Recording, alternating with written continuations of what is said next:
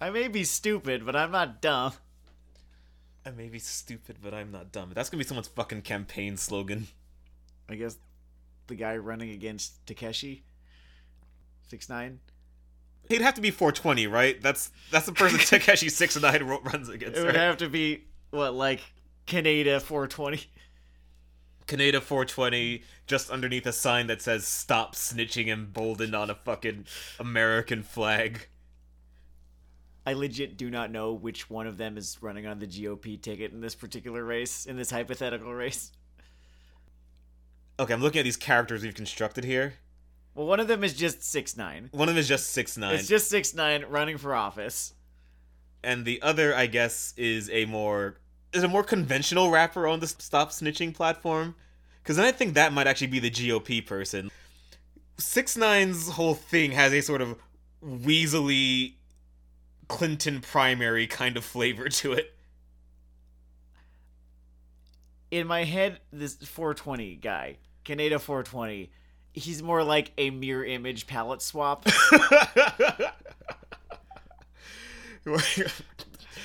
All right, I'm enjoying this uh, polygon fighting team thing happening here. it's like like he's a uh he, li- li- like a Luigi, uh or you know like you know Dark Link, something like that. Dark Link, Dark Samus, Dark Samus.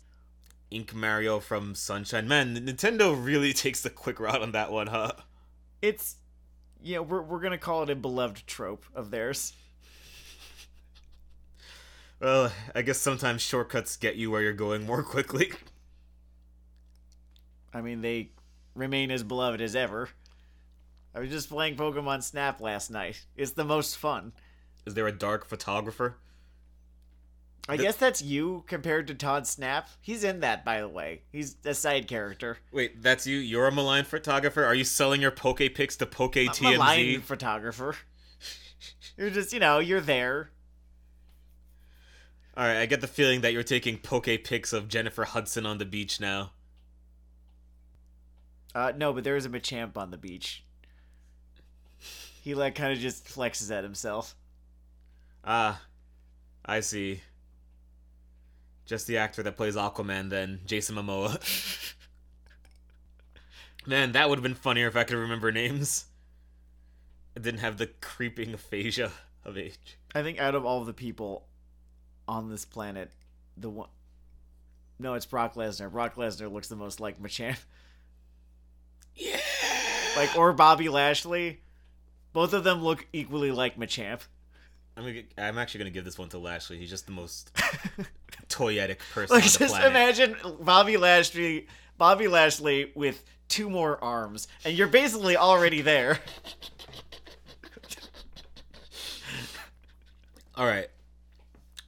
I'm gonna offer some free creative advice Sure. to the Fed because you're already in the fuck it zone. Yeah, Like you, you've already fired everyone of significance for talent. So I think Road Dogg's gone now too.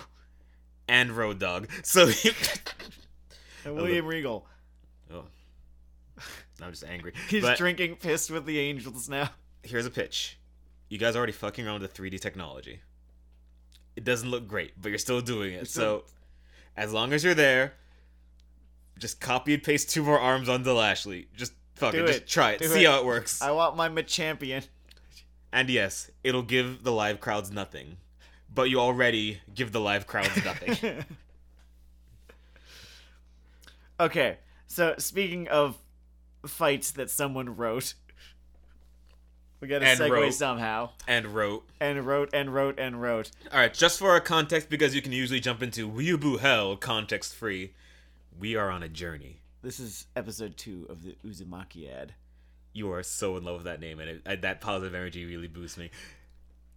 The Uzumaki ad, which is a complete reread, not rewatch, which is why this is not just complaining about filler, Yeah, I, I, I don't I don't fucking have it in me. but a complete reread of the original Naruto series. Uh, we are doing ten episodes, seventy chapters each. I think it might be seven hundred and two chapters. So the final episode is going to be you know plus a couple of chapters. I hope you can I hope you can do that. I hope that that violation of the rules doesn't, you know, throw all of you into a deep and blackened rage. Anyway, This is episode two, so that's going to be chapters 71 through 140. When we last left off, we were in the middle of the Chunin exam arc. We specifically left off at the start of Sakura versus Ino, the fight this comic has been building to this whole time. Yes, that one. Do you have any lingering thoughts about Sakura versus Ino?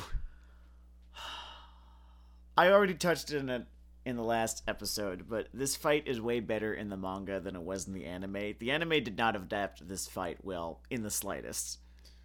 The, the whole thing made it look like Sakura had been a bullying victim of Ino's for many years now after they were once friends, when in reality, they are still friends. They were friends. They are friends. They are now also rivals. They still respect one another. They're kind of like they're playfully taunting one another throughout the match and i think that in that it's it's understood in the manga that these are playful taunts but then once all of these things became voice acted in the anime it seemed way more acrimonious.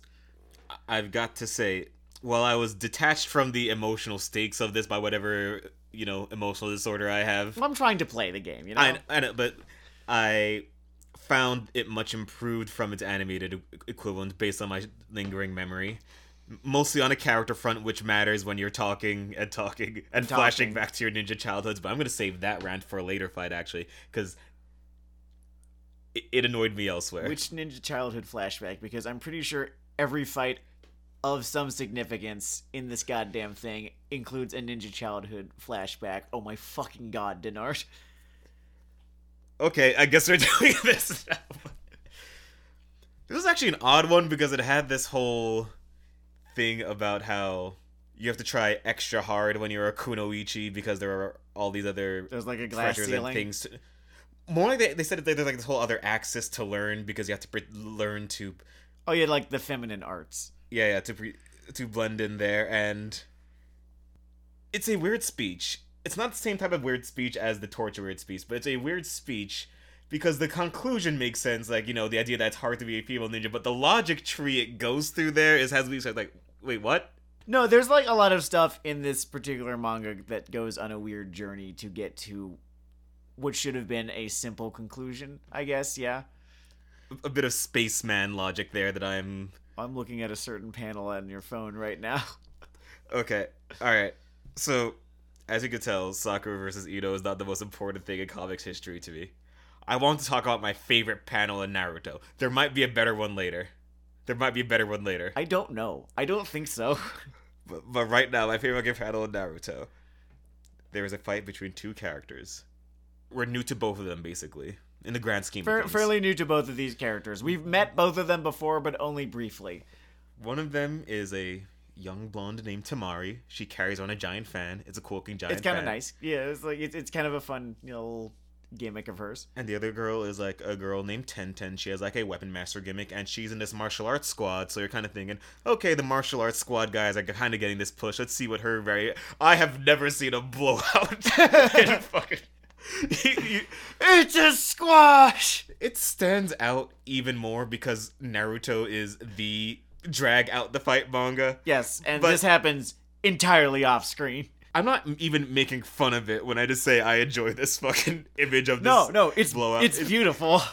It truly is. It's just one of them just sort of leaned up against her silly fan, and the other one is just slumped over well, like a fucking dead deer. She's symbolically impaled upon the fan. Like, look at her. And Look at her. That is the pose that someone who is impaled on a giant stake makes. Uh, that is what it's meant to suggest. Is that she has been impaled upon this fucking fan. It's it's a real uh it's a real seven one Germany Brazil kind of moment.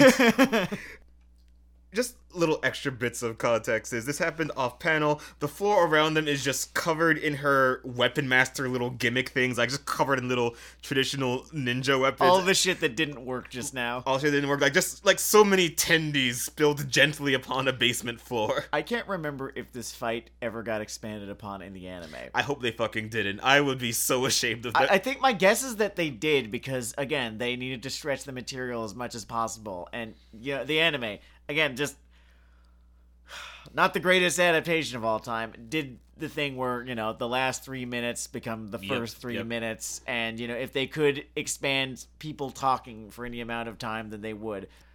A character was talking and thinking and expositing about something else. Like, ooh, the next fight should be starting. And then while they were talking and thinking and expositing, that fight already came and went. Honest to God, I wish there was more shit in the manga like this. There's one that I've read up to so far. There's one other instance almost entirely like this. and I'm gonna give, But the, it's even after the time skip. We'll, we'll talk about it way later. because I like kicking his shin so much. I'm gonna give the, the author full credit on this one because he also basically just goes through all the other fucking fights in this tournament, so it's not Yes. so much a skip button. Some of them are longer than others. Uh, this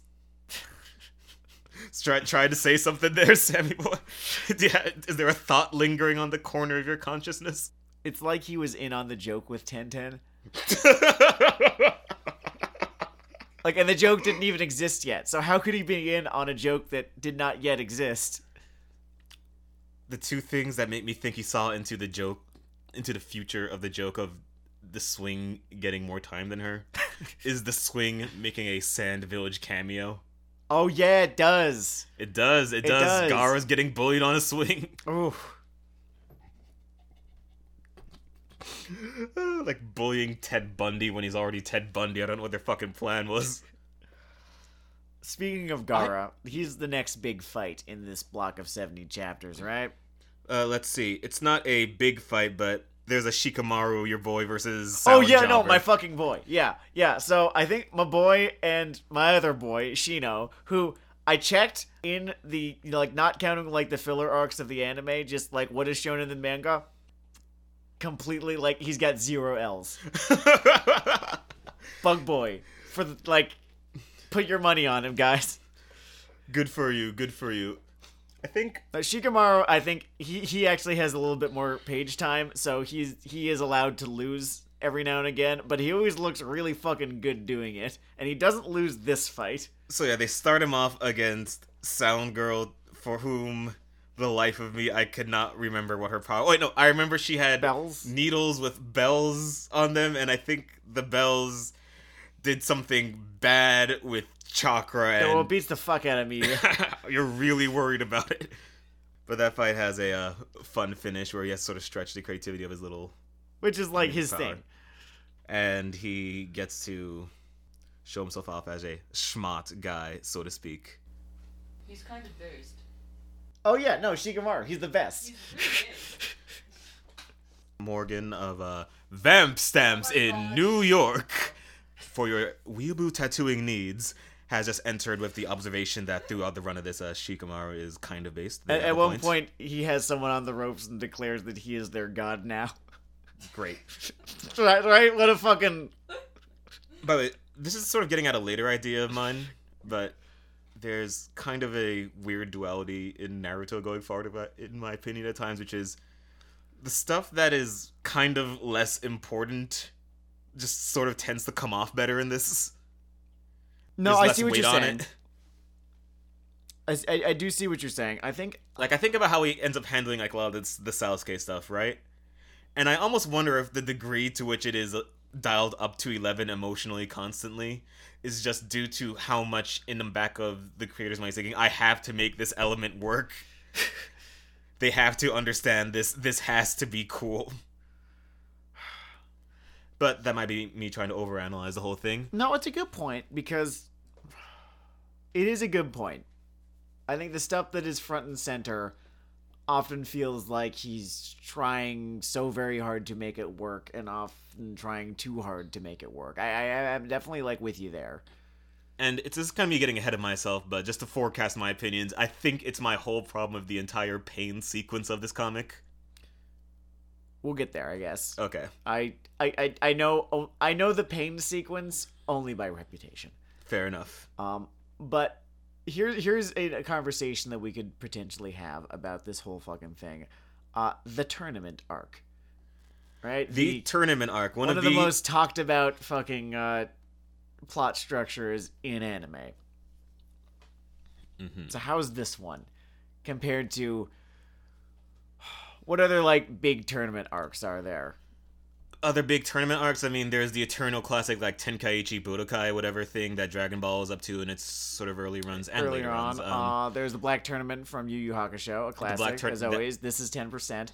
Um, the Black Tournament, you had the whole sports day thing in Hero Aca. You had Negima's endless hell pit. I don't know what Ken Akamatsu's destiny is, what he is meant to do in this life, but I don't think it was Negima. It's a good question. I don't even know if it's happened yet. It's it's a great question. Let's see. Yeah, Baki engages very heavily with the whole, basically two long drawn out tournaments that are sort of considered two of its best runners by people. Uh, the entire second half of G Gundam is a tournament arc. That is very true. That is very true. God, I feel like I'm forgetting something hyper relevant, but at least that gives us a good sampling here. Sure. All right, so looking at those, how does this stack up? I guess maybe I should look at the elements before I grade the whole thing, or should I just give my my overall impression here? Is it generally understood that Yu Yu Hakusho is kind of the gold standard here? At least out of our pool. Yeah, like out of the ones Some that we have- people love. I think maybe for like a sort of bouncier, more vibrant adventure, maybe you'll enjoy the Dragon Ball one more, depending on who you are. But the but Yu Yu Hakusho, like for our generation's kind of standards and tastes. Sure, yeah, and I definitely wouldn't hold it against someone for enjoying the Dragon Ball one more. Certainly, I like. I think, I don't think that Dragon Ball back before the Z got added to it strained one's patience as much. I did not have my basket of gripes. That's a, uh YouTube joke there. He talks about Dragon Ball, whatever. But yeah, the Yu Yu Hakusho one in terms of growth within the tournament structure, using the one-off fights to a fun extent, the setup around things being amusing, having the little side plot outside of the tournament, which every tournament thing basically does. Yeah, like, yeah, exactly. I I'm mean, a there was the, um- I'm a sketchy dude fucking around in the background. Well, yeah, and there was like the Shoto subplot that was happening in the Hero Aca uh, tournament arc. Yeah. Which, by the way, is an interesting distinction in Baki because he does not give a shit about things that are not this tournament. it's like, oh yeah, politics. I don't give a fuck. What they're in? I, I don't know. They're in Japan. Some of these people are from America or Russia, I guess. Okay, look, we got some punching to talk about. Baki's a f- whole other universe. It's just another. standards. It's just another thing entirely. Yeah. Where are the deficiencies, and where does it excel? I think the deficiencies, if I may, okay. it does a whole lot of work in the moment through flashbacks to get you to care about the participants um which kind of speaks to how he had this arc take place a little bit too early. Now here's the thing. We are at the point in the manga in the story's run when this is the perfect time for something as with stakes as comparatively low as the Chunin exam arc however on the other side of that coin is the fact that many of these characters we're really getting to know them only through their appearances in these fights. So we cannot have really known them long enough to care about them yet. so this is that thing again where we have kind of reached a similar conclusion of different logic trains. I would disagree with uh, the roots here. I'm not sure about this stuff taking place too early because we are 70 pages of con 70 not pages 70 chapters of content in that represents somewhere over 140 pages. Like if there are these chapters are at least 20 pages. 20 70 pages. e- Oh, more than that. yeah, yeah. That's a lot of narrative time. And honestly, these people are I know you said narrative time, but you didn't quite pronounce the V, so it became narrative time. that's a problem. And these people are into talking about what they are about enough that you kind of couldn't got you could have gotten most of people's thing through here. I think that and I said this last time, but the combination of declaring what you're about at length, being discussed at length outside of the fight, and flashing back in the middle of the fight just draws out every beat of everything. You know what? I'm talking about this trade of this as a tournament. I'm going to go to well remembered. My favorite choreography in this tournament. Not actually my favorite fight because I am sort of almost bleeding from the odds of the amount of thing I'm talking about happening, but the Rock Lee versus Gaara thing Mm-hmm. it has the opportunity. It has the spots. It has even the psychology and just the structure of the match to be so potentially cool. Yeah. And no one will shut up. No one will shut their fucking mouth. They won't even shut up mentally. They have to. And I'm just like, please, let me enjoy this moment. You, you started. The second they did the thing. It's almost an anime cliche because I'm pretty sure Dragon Ball does some version of the fucking weight training thing, throw them off, the fucking stuff splits. But he just draws it and paces it out in such a fun way, and it characterizes the guy as like this fucking super underdog, Yeah. tossing off the weights and splits something, and it just. I am totally with you in that moment. Yeah, no, that that whole that sequence there works so well. And I don't know why you would do that and then have three pages of, oh, you know, when he threw off those weights, he actually works really hard by walking around with those weights on all the time. And the reason that he's normally slower than he is now is because you see, he has these weights, and weights are heavy. Heaviness is a ninja technique invented by Ulysses Weight in the There- 1830s. There's this there's this moment that happens where he takes off the weights, he drops the weights. So somewhat like Kakashi's like, oh, he's been wearing training weights. Yeah, yeah, okay, so he's taking them off. That commentary, sure, yeah, fine, whatever. When he drops the weights, they make this big boom when they hit the ground, so that you, the audience, get this indication that oh, these were extremely fucking heavy weights. They both like when he dropped them, they kicked up this giant fucking cloud of dust. And then they told us, wow, those were some really heavy weights. Shut up! Shut up, please! And that scene, that scene taught me why these 10 episodes exist.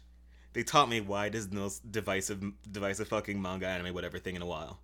Because it has both that scene where he drops the weights and the explanation afterwards. And that just meant there would be two camps of people arguing forever. There's. That's the thing. There's there's a. There's this edited down version of Naruto, which ends up being probably about about a hundred chapters shorter. There's an edited down version of Naruto, a hundred chapters shorter, which is the coolest fucking manga. That's you know maybe not say- the coolest, but like one of the cooler mangas that's ever been written, and is the version of Naruto that just doesn't have all of the fucking talking in the middle of fights. I almost want. Can we make Genndy Tartakovsky do the next Yeah, for adaptation? fucking real. It would be a fascinating switch. Before I go back to the um, Lee Gaara fight, just because that one was interesting, maybe we'll come back to it. But I'm, I'm looking through my notes slash several pictures here because I just took some highlight pages for myself because we read the manga here. Okay, sure. And one of the best examples of the chattery in the middle of this tournament that is driving me to distraction and exists to some extent in a lot of these tournaments we talk about. It's all over some of the Hero Aka New Yu Hakusho stuff. Mm-hmm. But the extent here is there is a moment, and it's in the Naruto Kiba fight. Okay. Now the thing that's significant about this one is it is basically supposed to be a small like just story of Naruto growing mentally, right? Like he's getting smarter is the whole thing. Yeah. he's using ninja tricks. He can do more ninja tricks whatever. Mm-hmm. And it's one of those puzzle box fights that he likes that again for better or worse it basically turns these fights into sort of an iq contest which is way better than a power level off so i will I mean, he's got that on Bleach. this is true. And there's one moment where he does a simple clever thing. This so the guy he's fighting can basically turn his dog into him to fight as a doubles team right Sure. and the whole crux of the story is Naruto used to suck at turning into a copy of a person, Yeah. and he turns into a copy of the guy, so no one, so the other two don't know who to attack. Super simple, smart stuff shows his growth. Then there's the point when building hard. You probably could even see my phone, so I you probably even know where I'm going with this. Mm-hmm. Then they have Sakura explain it, which is bad enough, with a fucking diagram. I shit you not. There is a diagram here. I I might make this the picture for the episode. No, it might. Nope, no, the tama- the the tentanode thing, but there is a diagram. Actually, there are two diagrams of his trick, It's it's it takes up half a page.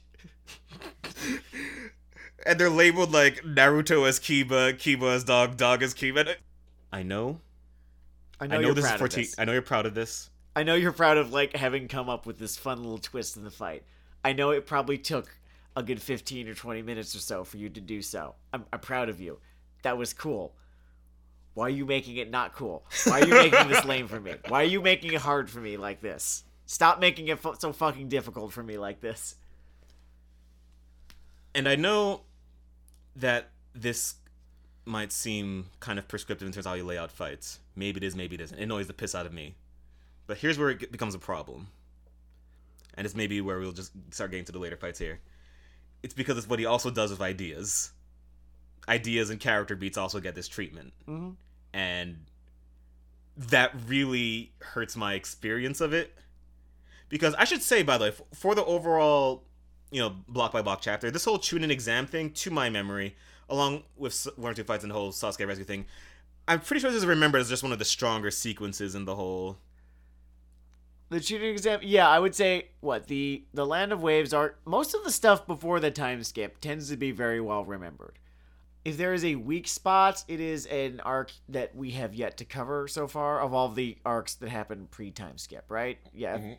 it's an arc that has yet to be covered. Uh, so I won't I won't really mention it. Fair's, fair's enough, fair's enough. But yeah, this is the one that everyone loves. And I guess you just start to see you were on that whole franchise original sin trope kind of thing, and I kind of get it. Yeah, just stuff that has always been there. It would seem. So when I say they do it with character beats too, let's go back to the whole Gaara Lee fight, right? Yeah. Lee's zipping around.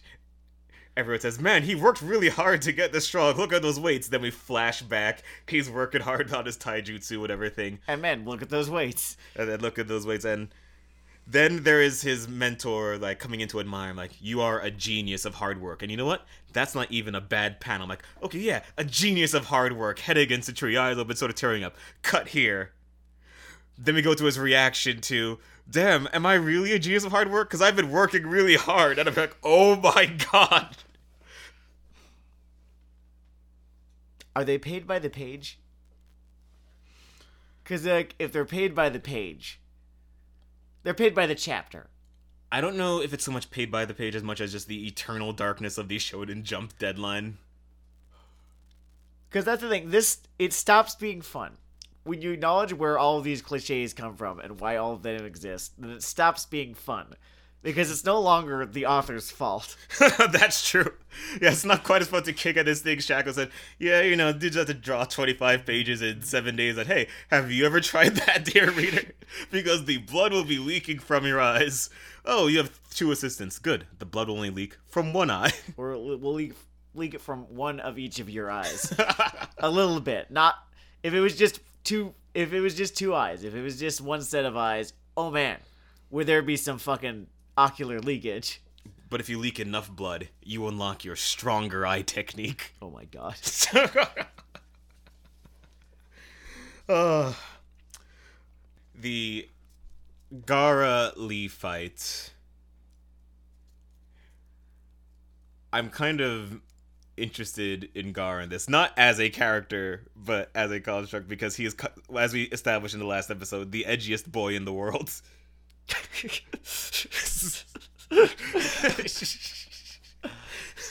there, there's a hard.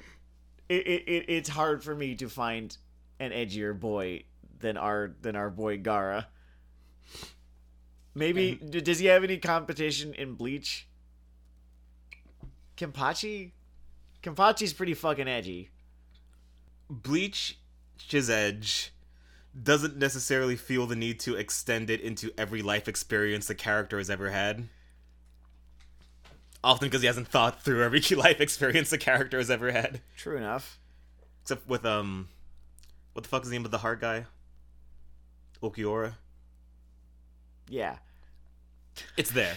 But uh Gaara aka, you know, Naruto's Shadow the Hedgehog by intent. There, there's an there's an interesting thing storytelling wise that they did with Gaara, which I kind of liked. Mm-hmm. um but which is they kind of really really they build up this fight that's going to happen between Gaara and Sasuke Yeah. um and then eventually I think within these 70 chapters because the sev- these 70 chapters do also um include the entire invasion uh, arc, right? Yeah. Yeah. So they build up this fight that needs to happen. That's going to happen between Sasuke and Gaara. They get about halfway through this fight before the fight is interrupted because, you know, it's on now, motherfuckers. They go back to this fight again. All all you're hearing is that it's gonna be like you and me at WrestleMania, and and then towards the end of the invasion arc, beats him real fucking easy. Beats Sasuke real goddamn easy, and here comes fucking Chris Benoit. And because this has really It's- been about him versus Naruto this whole time. And I, on a storytelling level, I kind of like that. I kind of like how he didn't even consider that, you know, his actual biggest threat right here. Like the guy who was actually always meant to fight was was Naruto. we're, we're, we're at the stage of the comic here where the superstructure is basically still intact because the long-term story here is basically they kept repeating the beat of Naruto wants to be the big hero, fucks up the save, be the big hero, fuck up the save, be the hero, fuck the save, and this was the arc where he finally got to, you know, be the Like, guy, Like be the guy and like go over clean even. go over clean, save Genius Boy. Like I will count uh Good. I will count for them on Naruto's fight with Gaara towards the end of uh towards the end of these 70 chapters as one of my favorite fights in the series. Like he It- just does it clean. He does it clean. It might slightly benefit from the fact that the toad's powers are as simple as stabbing things with its large sword. He jump, he toad. he jump, he toad, he have sword. We got to talk about Neji here. We got to talk about we got to talk about Neji, and for, for what I've been making fun of Gaara for, this might surprise you.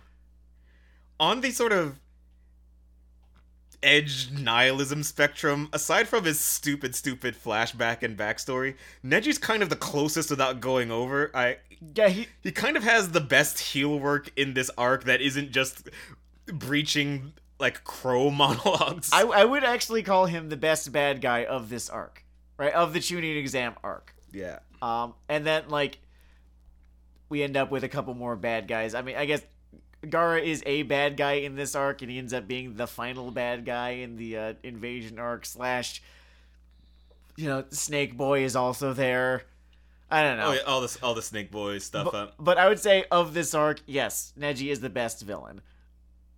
it's paced out in an interesting way. I think one thing that benefited him immensely and maybe just spared him a little exposition, though not much, was just having the whole Hinata with the sort of same power base fight before it. Other than, you know, the obvious emotional beats, ha ha ha ha ha, slap girl around, slap girl around, slap girl around, look at what a dick I am. I think just positioning him against someone of the literal same power set actually just lends credibility to the sort of usual genius wank. Yes, it also helps that his whole thesis, right, is the most directly in opposite to Naruto and what he believes and where he's coming from. not only most directly opposite, but I want to say for my money, the least arbitrary feeling. When I say arbitrary, I need to be very specific with the language or meaning here. Are we talking It- about? We're talking about Gaara again. Oh, we could also be talking about Sasuke too. Okay, Sasuke is a borderline like he had a stroke and has a different personality now situation. It it does feel like that sometimes. Yeah. Gaara at least had a straight personality, but I've been reading The Count of Monte Cristo. It's one of the most famous revenge stories. The fucking research that you do for this. right? Because it's one of the most famous revenge stories in literary history. And one of the interesting things about Count of, Count of Monte Cristo is for the opening conspiracy, like a lot of stuff has to fall into place, sort of in a specific way. And the book survives the line, but it's kind of close, and you, you, like, you almost feel the hand of the universe and like this guy getting screwed over, so he can take his revenge later. Sure. And I have a small kind of rule now for revenge stories and backstories. Mhm. If it takes more cosmic spite or coincidences than the first hundred pages of the Count of Monte Cristo, then you've got a fucking problem. What I'm trying to say here is that, and I'm sure for some of you it's the saddest piece of literature you've ever read. When Gaara's aunt also tries to murder him, I kind of started to laugh my dick off. That's his uncle. Oh no no um his mother's sister was his like caretaker No, no, that that and then his uncle what that's his. it's just very effeminate. Oh goddamn okay so when his uncle Mia Kuba. I learned this. Like, no, no, no. I thought it was. I thought he was too, and then I happened to just like come by a character list at one point. Wh- What what his uncle just takes the, the hit job too. It would be like if in The Count of Monte Cristo, his bygone beloved Mercedes just pulled a hand crossbow out from under her dress and also just shot him in both kneecaps. No, you know what it is. You know what it is.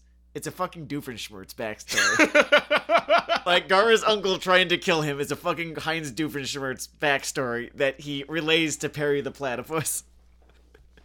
It is that hyperbolically cruel. okay, but we were trying to focus on the Neji thing. Sure, yeah. His backstory has a stupid retcon, but as originally told, at least I don't know. Actually, I don't really care so much about Neji's backstory. I just think his delivery of his thesis stuff is Yeah, done in a no, no. way. Like the, the backstory is almost ancillary to just how much he fucking believes the things that he is saying when he is saying them to Hinata and then Naruto. yeah. Also, I it's just ultimately it's a it's a merger of um you know visuals and I kind of just like the specific like empty-eyed scowl that he draws on Neji's weird eye thing. Yeah, I remember Neji has a uh, he has a swastika on his forehead. Now it is the Buddhist version of the swastika. Um, I remember he definitely did not have that in the U.S. version of the anime. I don't know what they did. I don't know if it was like an orange in the new black box or something. I think, I think they just kind of airbrushed it out. I think they put a different symbol there because Maybe it was put a it's important symbol. because it's their super doom death seal Yeah. brain destroying thing. Fucking Nazis, man. They ruined swastikas. I, it's true. It's funny to say out loud. Am- among other things. there was other stuff that they did. I guess his sort of bit at least gets to evolve between the two rounds of the tournament too. Yes. It feels the most like there is a com- coherent conversation going on with his fight with Naruto.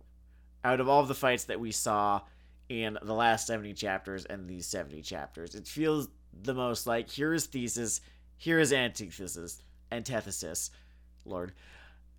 And I guess it's just that line of credibility between like we have this social structure. Some people excel, some people are are stuck. Live with it. And like Versus, I need to kill people to feel alive. live.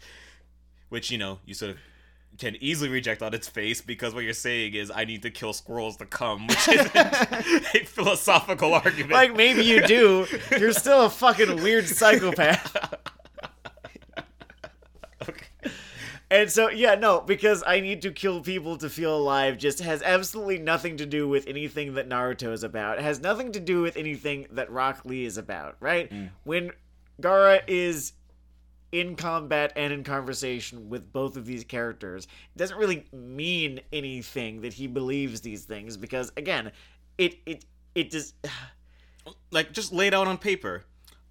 I can overcome my weaknesses by working hard versus I need to kill squirrels to come. There's not really an adversarial like it could both be true that you need to kill squirrels to come and he needs to Yeah, train to get strong. it's like it's they're they're not mutually exclusive. yeah. So I don't really I'm sorry. I don't really understand. We said it last episode. He's so fucking cool until he opens his fucking mouth. Yeah, the the the Gaara bit is uh troubled in that way. Alright, so we say Neji's heel thing works here. Divided topic. What do you think of Hinata's mini underdog arc there? It like almost right, there's works like- for there's me. something it that almost works. There's, there's something that I've been needing to get off my fucking chest for a while now. Do it. Hinata looks like she's she always looks like she's about to ask if you want to watch her pee.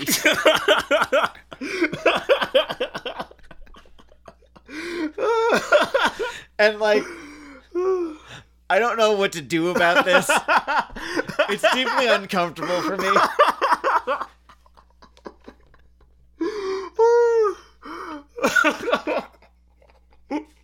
because I don't, in fact, want to watch her do anything. Oh god, now I'm just seeing that like fingers pushed together expression in my head. Yeah, exactly. like it's a really fucking hard sell, and she knows it. Sorry to bother you, but how would you feel? hey, so you know we've been going out for a little while. no, no, they haven't. They haven't. That's what makes it so hard of a sell. Do you remember that video I sent you? Ironically, I wasn't being ironic. would you be cool with watching me feel?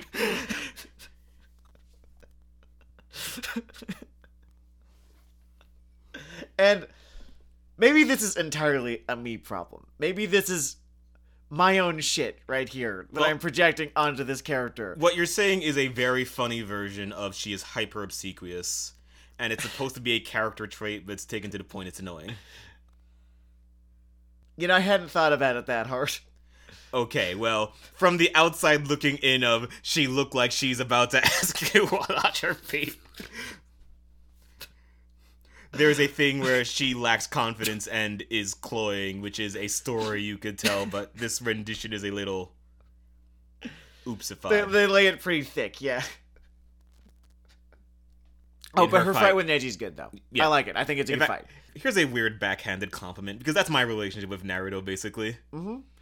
Her starter point as a character is so fucking annoying. Her saying, "I don't want to be like that person." I'm almost there doing what the Gaijin for Cobra. Like, yes, be less of an annoying bitch. You can do it, please. I believe in you. Maybe there's just always money at the kick out at two tree. She looks good in defeat. Yeah, yeah, yeah, and uh, you, you might wonder what they're gonna do with that later. To which the answer is mostly.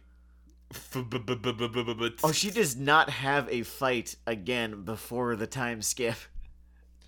Just laying it out there for you. I have reached the time skip in the manga. She Yeah. barely even appears again. I almost kind of see why the filler arcs exist in the uh in the anime now. Like at the very least, all the side characters get a little bit more characterization, if poorly written non-canon characterization. Poorly written, non-canon, occasionally derailing and burying. deeply annoying to have to like watch them go through it and nothing act the plot never actually advances Yeah. and then apparently it just got so much worse in Shippuden. I was gone by then. Sometimes you have to evacuate. Sometimes, for the sake of you, whatever children you're protecting, your dreams for the future, you just gotta run. Like I needed to do what was best for me at that moment. Yeah. In this um sort of pause between, you know, Neji, we're probably gonna get into the round two fights for a second. Yeah. I just wanted to um point out a uh, small moment between um sort of rounds one and two that I enjoyed. Mm-hmm It's uh, this exchange. I think you actually pointed this out. Yeah, I was the one too. because it's great. It's fucking. It's a fantastic piece of all right, so just uh, character exchange there. Puppet guy's trying to gather their intel, you know, just talking up the the Leaf Ninja guys. And there's this conversation where he says to Naruto, "You're a funny guy. I like that." and uh, Mr. Spiky here says, "Well, you're not funny at all, and I don't like that." and that's just legitimately normal funny. It's just so fucking good, and it was. It was while they were drawing Naruto with his eyes shut a lot. They stopped doing that entirely as of the time skip, It- unfortunate by my which book. like like definitely to the character's detriment. I love how they had their main shonen character look just a little bit different like that. I don't know what it is with some of these like shonen long runners, but there's a sort of pasteurization of the character. You can sort of see it in the skill, the stills even. He becomes so much more square jaw, um, which I guess is an improvement over uh, what's his face, uh, Ichigo Kurosaki, who became way more pointy jaw after the time skip. It reminds me of those comparisons between Japanese and European game boxes and American ones, where it's like scowling, curvy, like trying to look hardcore. Oh yeah, where they will draw the angry eyebrows on the Kirby for the box art. Yeah. And I don't know because the sort of cartooning type stuff is a strength of his. It's just unfortunate to see that go away from the person you will see the most often in this comic. What Sasuke? Sorry, it's too easy. well, you know, it, uh, what's the old Radiohead thing? It's because you do it to yourself. you do. Something I found kind of interesting, by the way. This is after the round two fights, but whatever. Just talk about small things for a 2nd Mm-hmm. And I kind of want to get your take on this.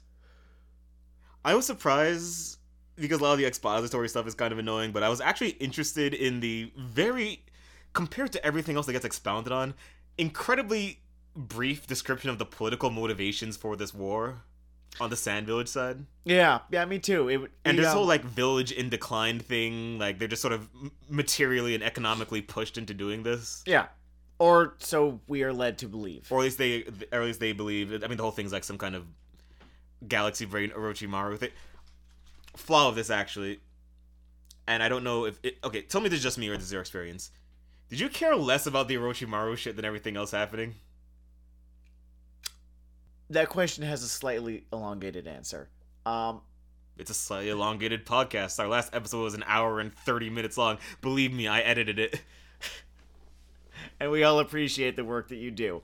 So here's the thing that whole justification, that whole political justification for why the Sand Village is doing this, that had to have come down from Orochimaru, you know, impersonating the Kazekage, right? Right.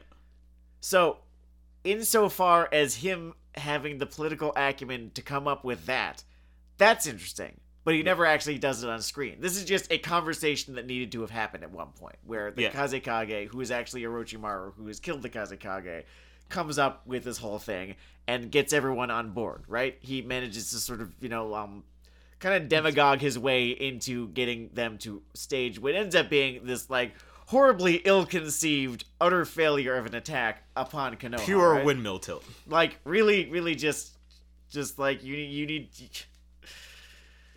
Fission mailed. Well, it, it is January 6th today. He told us to go march on the Capitol. That in itself is interesting, but this is only a conversation that had to have happened, and I don't even. I'm not even convinced that Kishimoto realized that this conversation had to have happened, because he seems far more interested in uh, Orochimaru just kind of sneering at the third Hokage. Fair enough, fair enough. I guess one function of the whole Orochimaru combo is just elevating this idea that it, reaching that Hokage position is this sort of holy moment or coveted role in the thing. I suppose I don't know. The more that Orochimaru appears in this thing, the less interesting he gets for me. It's a problem, and I guess I was kind of getting at because Maybe maybe Kishimoto eventually realized that, and it's why he phased him out as the main antagonist after a while. Yeah, that's a fair question. Like, was the whole Kaguya hidden Uchiha spoilers, I guess, if you're reading along or whatever, thing always the original plan? Hard to say. I have my own thoughts about the whole Madara thing that we'll get to as time rolls on. Yeah, I uh a lot of people have got thoughts about that one. I would say that mine are perhaps less incisive and more of a "Wh- what is happening here? Fucking what? I was definitely more nonplussed than irate, but that's its own other thing. Though, actually, hold on. before we go to the second round, let's just tie back to the original question. How do you feel about all this as a tournament specifically, like that narrative construct? so the thing is that it never gets to finish, right? It does not get to finish. So you're left to We kind of get the finals, but does not get to finish. you- you're kind of left to uh I think you're left to conclude that it wasn't important. Maybe. But like if it wasn't important, then why did we just spend this amount of time on it? Or am I wrong? if it makes you feel any less irritated with that aspect of it, we ultimately do get a version of how Puppet Boy and Bug Boy would have gone. Yeah. Well, they get their makeup match. They get their makeup match. Also, Temari, Shino wins lol. Shino, yeah, Shino wins all. We do get the Tama- we do get the Temari Shikamaru thing in a very with a very amusing finish. I'm going somewhere at this point. Mm-hmm. Follow me here. The things that were basically in question were just the Gaara versus Sasuke, Naruto versus whoever wins that thing.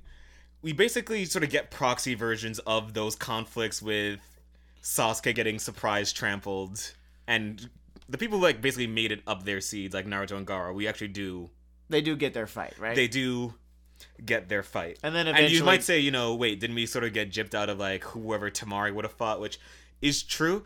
Temari is a girl in Naruto, so I feel like they might have gotten chumped out, so she might be better off at this point. So here's the thing about Temari is that she gets a pop or two in the Sasuke retrieval arc. There True. is one of my favorite moments in the Sasuke retrieval arc is hers. So I think she is one of the only characters to really truly break through the glass ceiling in this uh in this thing because Lord knows, spoiler alert, Tsunade kind of doesn't. It is really funny that she kind of gets further up that scale than Tsunade did Then for fucking all yeah. for all the hype. Man, informed ability is a fascinating thing in anime. Truly.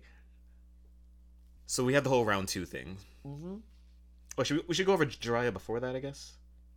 Oh yeah, I guess we need to introduce Jiraiya here, right? Yeah. All right, so we get our third mentor of Naruto, which raises certain structural questions and how you put this thing together, but Guy whatever. likes mentors. Kishimoto likes mentors. He likes mentors. Okay, it can be done well. And how do you feel about Jiraiya as a character? Why don't you tell me, and then I'll uh, I'll assemble my thoughts while you're telling me that. I In our thought- personal meme parlance, as far as mentor characters go, I would describe Jiraiya as pretty good. he's pretty good. He serves his purpose.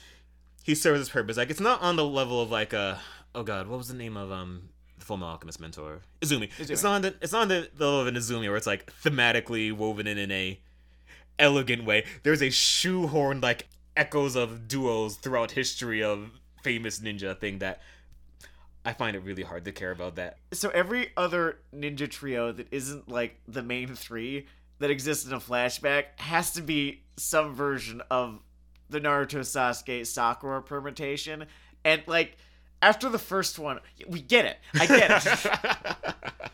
yeah, so Because later on, there's like the Kakashi flashback arc, and lo and behold. Yeah, I find it maybe harder to care about that aspect of his character.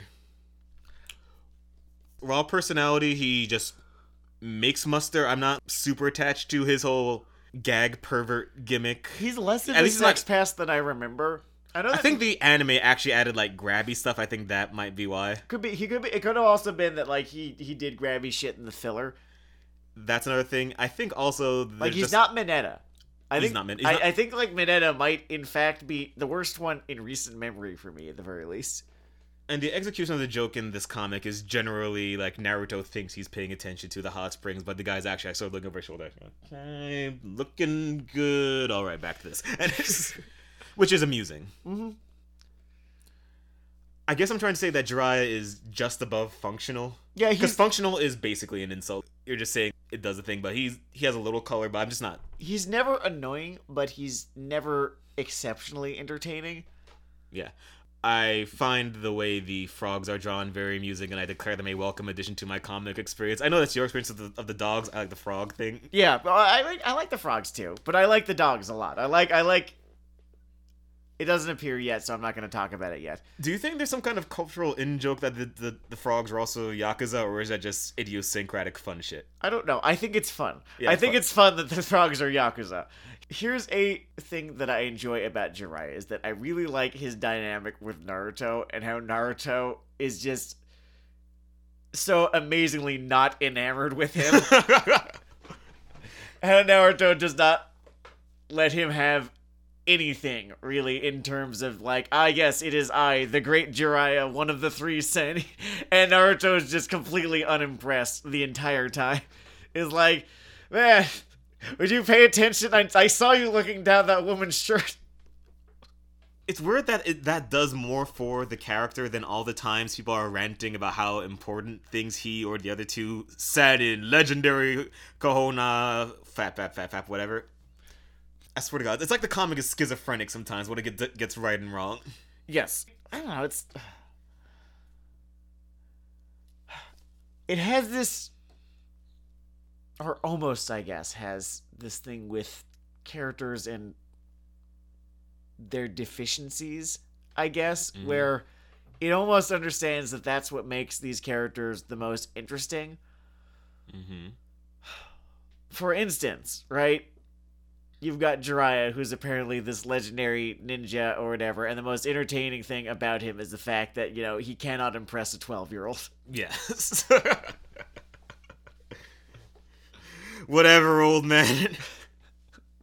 All right, so now that we've covered Jiraiya, we can actually talk about the second round matches. Sorry about that, people. I'm just trying to stay semi-organized here. There's a lot of ground to cover. I can't believe there's another 70 chapters of fucking content. Whatever. Remember, like, the Ebisu bait and switch? I wonder if that was intended as a bait and switch. It had to have been, because he needed to find a way to introduce Jiraiya without having Jiraiya just come out of fucking nowhere and be like, It's I!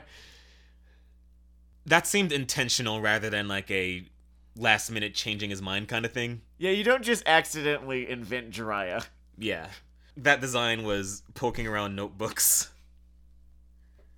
So we get back in this tournament proper. There's a whole Neji fight that we've talked about. And it's good. I like it. I think it's a very good fight, in fact. It's a good fight. And because I enjoyed the fight itself, even No, not even the mid fight, but I didn't even like the mid fight flashback, but what I want to talk about in terms of bugging the crap out of me is the post fight flashback. Oh, yes, yes, that. because it's something that I might be wrong, but it kind of becomes a habit in Naruto. But it is a flashback that is so determined to tie things up in a neat little bow in terms of Neji's character progression that it just robs it of a lot of the interest. Yeah, like, why didn't you just kill Moff after this? His character arc is done now. Like if they had said he died of a broken heart, I'm like, damn, life's like that sometimes. Instead of, without going into granular detail, there's this whole thing where There was this whole injustice in his background, right? there's injustice in his background, and it basically does this hyper retcon where actually it wasn't an injustice, it was a sacrifice. it wasn't it wasn't injustice. Your dad your dad sacrificed his life, and your uncle tried to stop him because he really loved his brother, who he used brain eat no jutsu on at one point.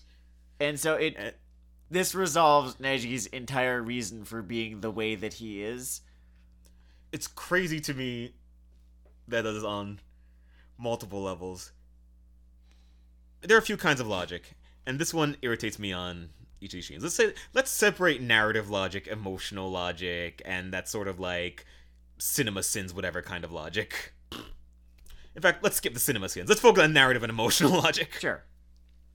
in just the emotional logic of the thing the cool thing about him was that he almost has a point right Sure. like all this bad shit happened about him and he just lets it get to him he took it too far Yeah. having reality distort itself around him being wrong not only robs him being wrong of interest but it almost like undermines the actual triumph of the fight is more of a is sort of a man versus society thing where Neji is just the impulses and standards of this society and and Naruto is trying to rosy the riveter saying, "No, man, it doesn't have to be be this shit."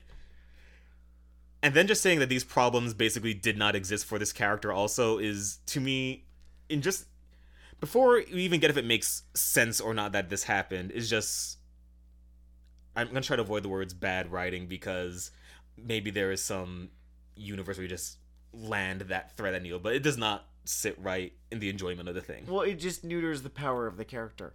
I think that there was a thing that they could have done. Very, very simple little change that they could have made. Where you could even have that whole flashback that robs all of, you know, the injustice from the character's backstory. And the only thing that you have to change is Neji's reaction to this revelation. His reaction, canonically, was being, oh, okay, so my father did die a hero. Man, maybe that Naruto kid was on to something.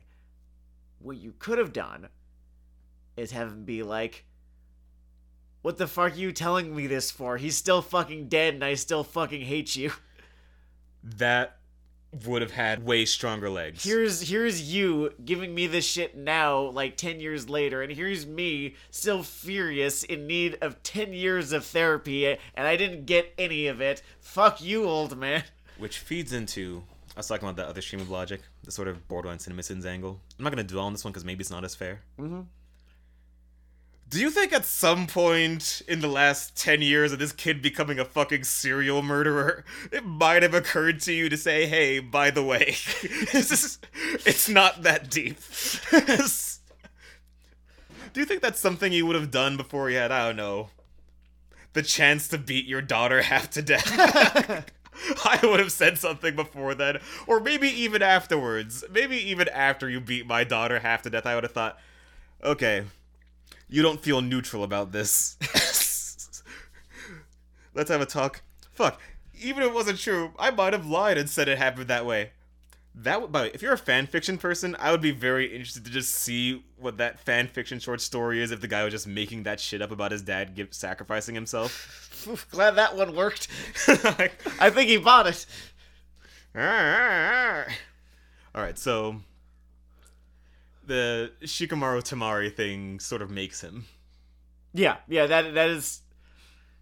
If you are not already into his character, then you are into his character when you get to the finish of that fight. Which I guess to spoil it because we are going through this entire fucking thing, we're gonna spoil it.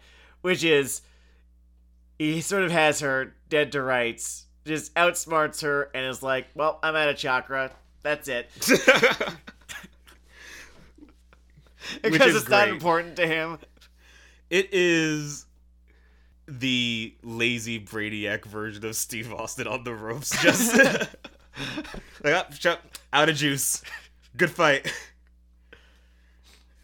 And I guess Kishimoto even knew he had a strong moment there enough that he made him the only one that graduated from this whole thing later. Yes, uh, that that was that was kind of that was kind of a fun little touch right there. Uh, I don't think the two of them ever ever get their rematch. I think they do get married in the epilogue. I'm trying to imagine what that dynamic is like. I mean, good for the shipping quota. quota.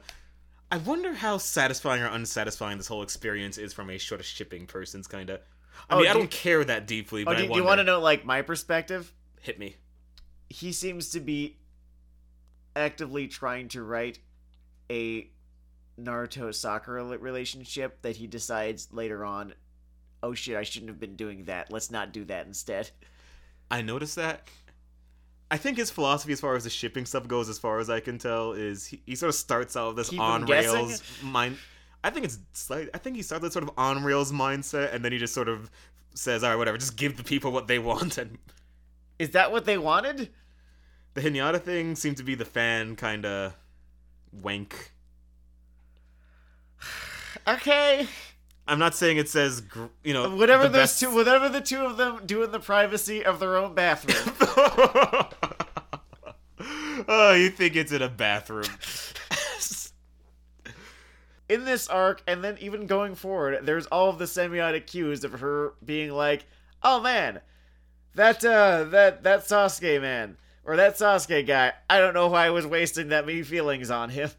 Like, here's Naruto, and I'm actually starting to see why he is in fact charming.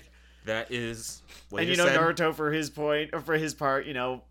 matures is not like a fucking ankle biter anymore like he is writing a relationship and then i guess three quarters of the way through he stops That whole paragraph you said here is the foundation of a generation of Flame Wars. I can see why.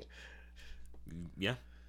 It, it, it is a thing. Like It is a I'm thing. so against the idea of fan fiction and fanon and fandom and fan anything with like a fucking fan prefix in it, but I guess kind of color me Naruto X Sakura. Because that's what he seems to be trying to do. The two of them do It seem to be seems- like he has he writes chemistry between these characters and it works. So here's a thought. What if this is a dark herald of the future? Where there was good or bad, but just a relationship with multiple aspects being written on this one part. Mm-hmm.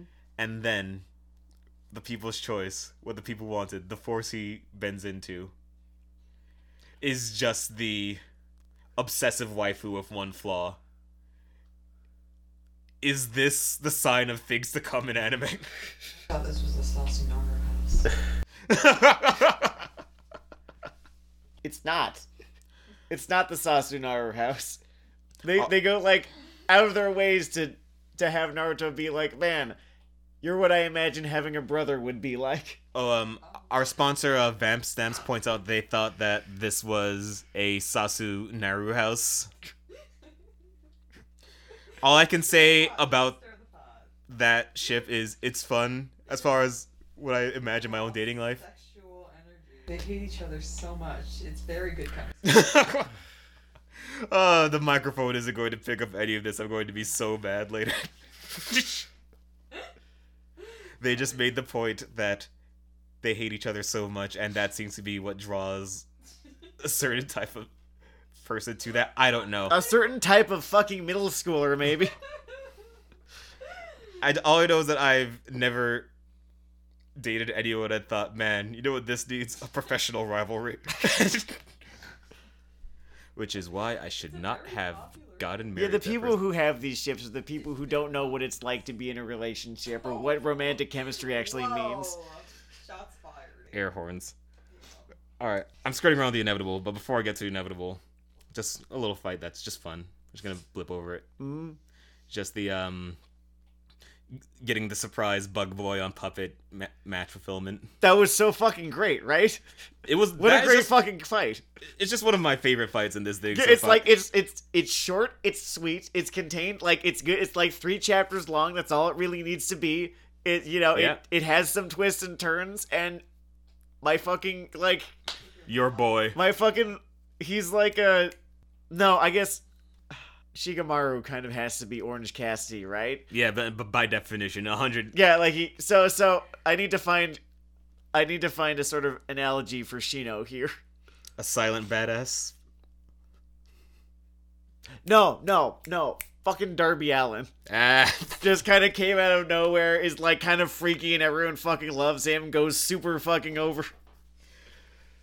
and yeah, that that fight just it's fun. It goes well. It basically has a lot of the appeal of this thing, like just the the little cool looking things, the weird idea. Like when he strip the whole ninja thing out, it's a guy with a giant murder puppet fighting a guy who uses bugs, and that's I don't know the kind of Like it's cool and Be- fun and like he has we haven't gotten to the point of combat grass whistling yet, yeah. which oh man, do we get there real fast after the time skip? Like almost immediately. Are you saying the uh, next puppet fight might not be as amusing? What just wait until he starts introducing members of the Akatsuki. We actually get there in the 70. Okay, okay. No, we don't. We don't. We get it's like right after that. Oh, okay. So wait till episode three, y'all. And now it's time for the main event. So we have the Naruto versus Gaara thing here after Sasuke just really takes one to the jimmies. He looks okay. Like he looks okay in defeat. He looks but- okay. He gets his cool little, I don't know, lightning knife hand, which. Man, that thing gets some exposition for someone who gets his ass kicked. the Herald of Grass Whistling, which And- is funny because it has the whole bird chirping name. And this this this ass kicking is what triggers his heel turn. Because he got his ass kicked, but Naruto didn't, and boo. It's the weirdest thing. Sasuke's entire spiral into darkness and shadow is based on the two or three times he gets his ass beat in this thing. And I almost wonder, am I not meeting the genre on its rules here? Like, does getting kicked in the dick once turn you evil? Is that how life works emotionally? God, I I hope not. Cause like, it's it's basically the buy-in in terms of where Sasuke's character goes. Like we're just left to assume that Gaara's sandaled foot collided with his left testicle of such shattering impact that his like moral center just contracted. they already seem to be kind of in a hurry to turn Sasuke heel. Like all of his little like little darkness moments in the forest in that part of the Chunin exam arc. and it's so strange that it feels so rushed when again this whole spread of chapters here brings us into like 140 chapters of content Yeah, no, and he's in a lot of it. He has feature fights and stuff. And he doesn't even turn heel. He doesn't even become a bad guy until after the next arc after this. so you'd think you could build the interior logic. I just kind of wonder why it feels so maybe artificial. He knew exactly where he wanted to go with the character, but he could not figure out how to get him there. And like to to his credit, he did things to get him there, but they just were not the right things to get him there. Like they have they have his, you know, turn to the dark side be based on a mix Getting of kicked in the dick three times. getting kicked in the dick and revenge and like they, they just like he tries to square it by you know have like there there's gonna be a flashback later where Itachi will have been you know he- he'll have just freshly killed Uchihas and he'll be like and you're not strong enough. And so that's like the basis for you know the, the, the for all of this is like revenge and like where revenge and his wanting to be strong enough intersect. But i just it, it all feels like it was meant to justify a writing error. Compliment to this half, smacking the, the second half of this whole comic, by the way. mm-hmm. I keep making this kicked in the dick and turned evil thing, but that structure at least did peel back a little in this half of the Mr. Perfect thing that just becomes eye rolling after the skip yes when he's no that- longer allowed to be bad at things. yeah no correct yeah It does put some anchors of sanity in this half that Oh man, remember the time I tried to fight Sand Satan? Oh man, that shit didn't go too hot. i was still coughing up sand this one time i went to hawaii and for a legit six months afterwards i was still finding sand in myself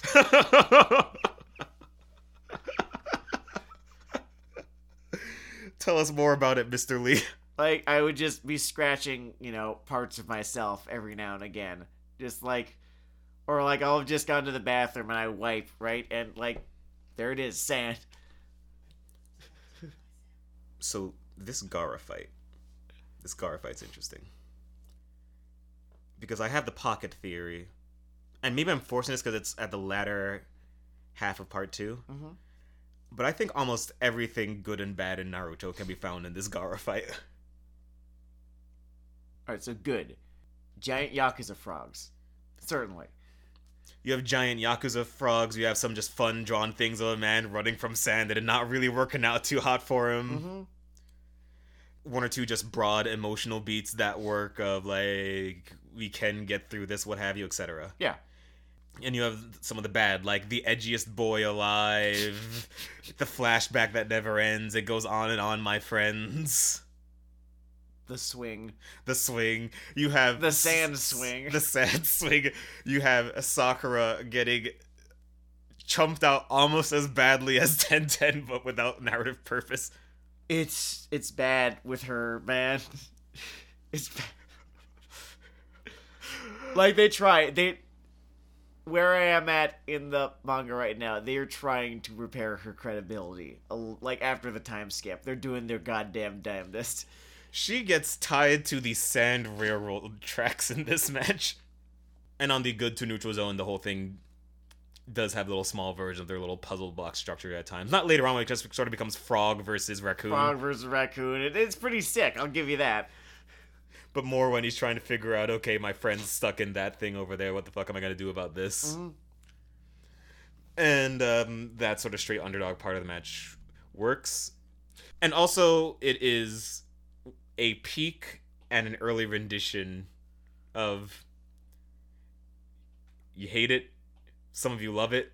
I don't understand why, but Talk no Jutsu emerges in its purest form in this one. Talk no jutsu. Actually, not purest form because it doesn't convince them to change their lives mid fight. Talk no Jutsu is the colloquial form of through the midst of your death combat, Naruto convinces you that your life philosophy is wrong. And it's time to turn it around. It is the Outer Limits combat therapy. Might not have to coach as much here. Because one, Gaara's just sort of given the information and is just too battered to dis- to agree or disagree at that point, which is amusing. B, it's happening for the first time really. Neji had to have a whole intervention. Okay. It's also I think just one of the better rendered ones. It has things feeding into it thematically up to this point because Gaara is an ideological twin, which makes it feel like one of the most I guess. Or so we're told. it's his attempt at an ideological twin. I, it's not as ass nowhere stupid why as the painting, or maybe it is. Whatever. That's still. Even if I'm wrong there, it still feeds into this whole I this guess fight. we'll see. Sort of being I'm getting a, there. a micro version of this series' of strengths and weaknesses. hmm Where do you want to go go or start with this? With oh, with the fight Yeah. itself. Or was that in itself a way of going over it? Yeah, no, I think I think we've kind of gone over it. Just in terms of what was good about it, what was bad about it, and sort of um. Cool. So since we've gone over to fight, I'm gonna start making fun of Gaara again. I want to talk about just this one quote where we sort of just get at Gaara's character motivations there, and it's in the hospital when he's about to murder someone in the hospital because he's the because he's the edgiest Isn't boy that an act of war? and he just say, "This guy." there are police. We are told later that there is a police force. There's like a black ops that ever it, it, answers to the Hokage. They wear those animal masks. Where are they? but there's this quote just now thinking, wow, this guy, he's just like me. I'm thinking, oh, okay, so he's gonna sum up his little philosophy thing. Okay, it's showing and people get talking about it. I'll let it ride. So this is what I came up with. I exist to kill all humans other than myself. Living in constant fear, knowing I might be assassinated at any moment, I finally found inner peace. By killing those who sought to kill me. I was able to discern a reason for living and justify my own existence. As the Hellspawn, I fought the denizens of the devil sent to. You see, I, I, I spun off into the McFarlaneisms over there. Gaara fascinates me as this like borderline sort of special needs level of edge that I can I can barely sort of comprehend. Tattooing love on his face and was it blood? I, I think I think he scarif- uh, scarifies his uh, his forehead by using his sand to do that. Yeah, In yeah. your grief with me for eternity. Release your love, take your place inside the fire with her. That was uh Disturbed's Inside the Fire for those of you with childhoods. We. There's- There were so many enemies. there is no band. There is no band that I associate more with Gaara of the Desert than Disturbed. I kind of wonder if the sheer cartoon degree of edge almost makes it weird that Naruto finds a way to like identify or empathize with this man. Cuz it's a borderline alien trait of logic. Like the moral characters were just that pain of being all alone. It's not trivial. The way you feel, I don't know why, but I understand it so well. The hurt. And I'm there just saying, he murders children in mur- hospitals of sad. you, you can't. I know you were both lonely on a swing and almost died, There was but then he murdered children in a hospital of sad. there is proof that you could make any idea a good one, which is so in Mass Effect 2, there's one line. Literally one line that boils down this entire overwritten philosophy that he has into one single sentence, which is when Jack says, The way I see it, every time someone in the universe dies and it's not me, my chances of survival have gone up. There, done. There, that's it. Bang. So uh, I, that's what I'm gonna take from from his philosophy. That's gonna be the charitable reading that I apply to it. Is just him being 12 years old and an edge lord and like not having not having the vocabulary necessary to concisely say that sentence right there. Or, to put it simply, brevity, which is, you know, when you say something quickly, instead of saying taking a long time to say something, that could be said more simply and quickly. Because, you know, you want to take the short route to saying that thing and make sure you get there in a sort of speedy manner. is the soul or spiritual essence, you know, the sort of cosmic unique signature within something that binds it to this earth in a sort of, you know, either a directly religious or sort of abstractly spiritual kind of way of wit or intelligence or, you know, Oh my God, I get it. I forgot that he scarified the word love on his forehead. oh man, he made Hot topics so much money. Tell me what it is that I'm supposed to do now that I've allowed you to beat me.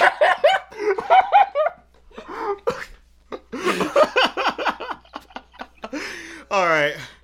Anyway, this is part two of the Uzumaki ad, where the band Disturbed uh, happened to be made up of Dinar Dale and, Dan Draymond. and Ted Draven, Or is whatever. David Draiman? I, whatever. I know. But this is Dinar Dale and Sam Legault, it's been Weeaboo Hell. and um, one, nothing wrong with me. Two, nothing wrong with. Three, nothing wrong with me. Oh man. You know that song is about mosh pits. There are three literature programs represented on this podcast. Truly. Okay, we'll see you next time. Peace. Peace out.